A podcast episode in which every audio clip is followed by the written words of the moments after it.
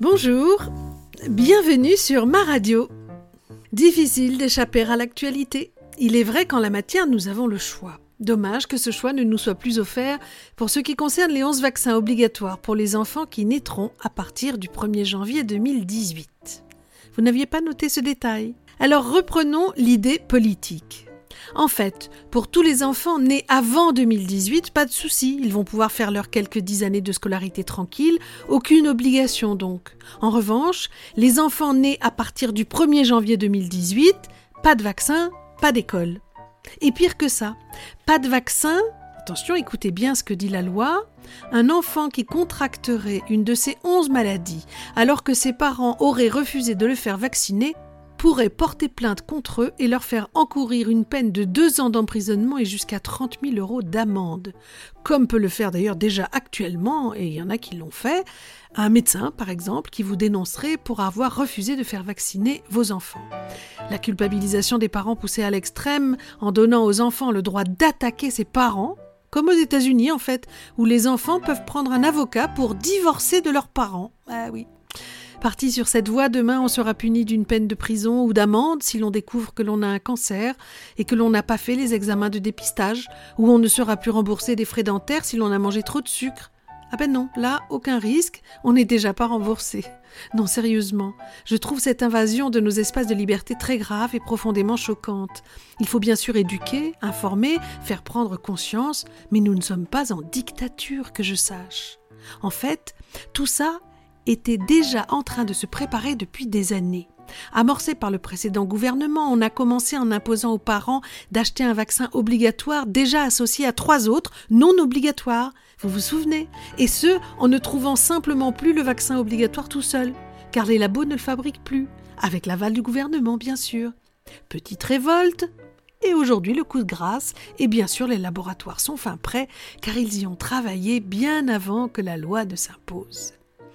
Je ne sais pas pourquoi, mais j'ai la terrible impression que ces nouveaux enfants de 2018 seront des cobayes. Mais oui, ce sera la première fois que l'on injectera en un seul vaccin à un bébé coqueluche, rougeole, oreillon, rubéole, hépatite B, bactéries Haemophilus influenzae, pneumocoque, méningocoque C, diphtérie, tétanos et poliomélite. Respirer, c'est terminé. Qui connaît l'impact de ces 11 vaccins sur la santé des bébés. Qui peut assurer qu'il n'y aura pas de problème avec ces vaccins demain ou après-demain? Personne. Parce que comme les essais sur les humains, qui plus est sur les bébés, sont interdits, et c'est très bien, mais faire des essais sur nos enfants en toute légalité, ça, ça ne pose de problème à personne. Enfin si, à 50% des Français interrogés sont contre parce que, disent-ils, cela semble engraisser les laboratoires semblent engraisser. Bon, en tout cas, ça ne leur plaît pas. Des laboratoires qui ont aussitôt répliqué par la voix du président Monneret, président honoraire de l'Académie nationale de pharmacie, je cite, Ce n'est sûrement pas dans un but commercial que les laboratoires produisent des vaccins. L'industrie ferait davantage de bénéfices en délivrant des médicaments pour les maladies contractées à cause de l'absence de vaccination invérifiable, nous voilà rassurés. Et ceux qui contractent la maladie malgré la vaccination, est-ce qu'ils gagnent quelque chose? Est-ce que l'État est condamné? Est-ce que la ministre de la Santé est punie? Agnès Buzyn, la ministre de la Santé, n'hésite pas à dire que depuis 20 ans, nous avons baissé la garde et oublié ce qu'étaient ces maladies qui ressurgissent, telles la rougeole, et qui a fait une dizaine de morts ces quatre dernières années. 10 morts en 4 ans. Bien sûr, pas obligatoirement des enfants. Combien de morts à cause des conséquences désastreuses des vaccins sur nos enfants. Bien sûr, 10 morts en 4 ans, ça ne semble pas beaucoup et ça n'est pas beaucoup, mais c'est absolument terrible lorsque c'est votre enfant. Mais est-ce qu'à ce titre, on doit vacciner des millions d'enfants pour cette seule raison? Moi, je pose la question, je me pose la question, et je me dis que c'est à chacun de nous de décider, pas à l'État. Nous sommes les parents, nous connaissons nos enfants, leurs forces, leurs faiblesses, ce que nous voulons leur inculquer dans la vie. La vie, ce sont des risques chaque jour, en traversant la rue, en faisant du sport, en montant dans un manège, en allant à l'école, en prenant le métro, puis la pollution, la nourriture pesticidée, les micro-ondes de nos fours, les téléphones, les ordinateurs, les tablettes, les centrales nucléaires. Est-ce qu'il existe un vaccin contre tout ça? Est-ce qu'il existe un vaccin contre la vie, ses hauts et ses bas, ses bonheurs et ses joies ses beautés et ses horreurs.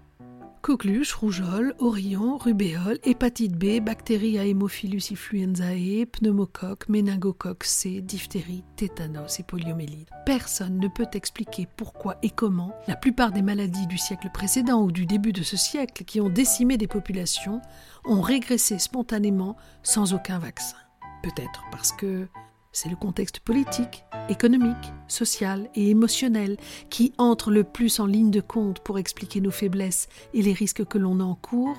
Qui peut affirmer qu'avec un vaccin ou un examen de dépistage, cette maladie ne se serait pas déclarée qui s'est excusé pour ces médicaments que ma propre mère a pris dans les années 70 et qui en fait a provoqué une recrudescence de cancer 30 ans plus tard? Ah mais oui, mais on ne savait pas.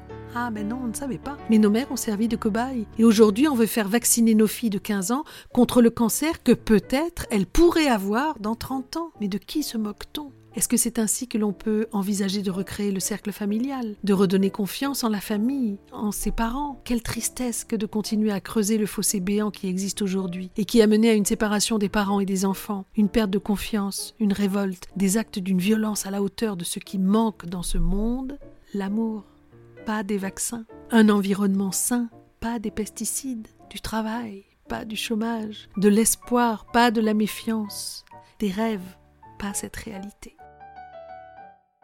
Quand les sorciers font de terrifiantes conneries, on accuse toujours les apprentis, chaque prévert. À demain, et surtout, n'oubliez pas de faire Serendipity de vos vies.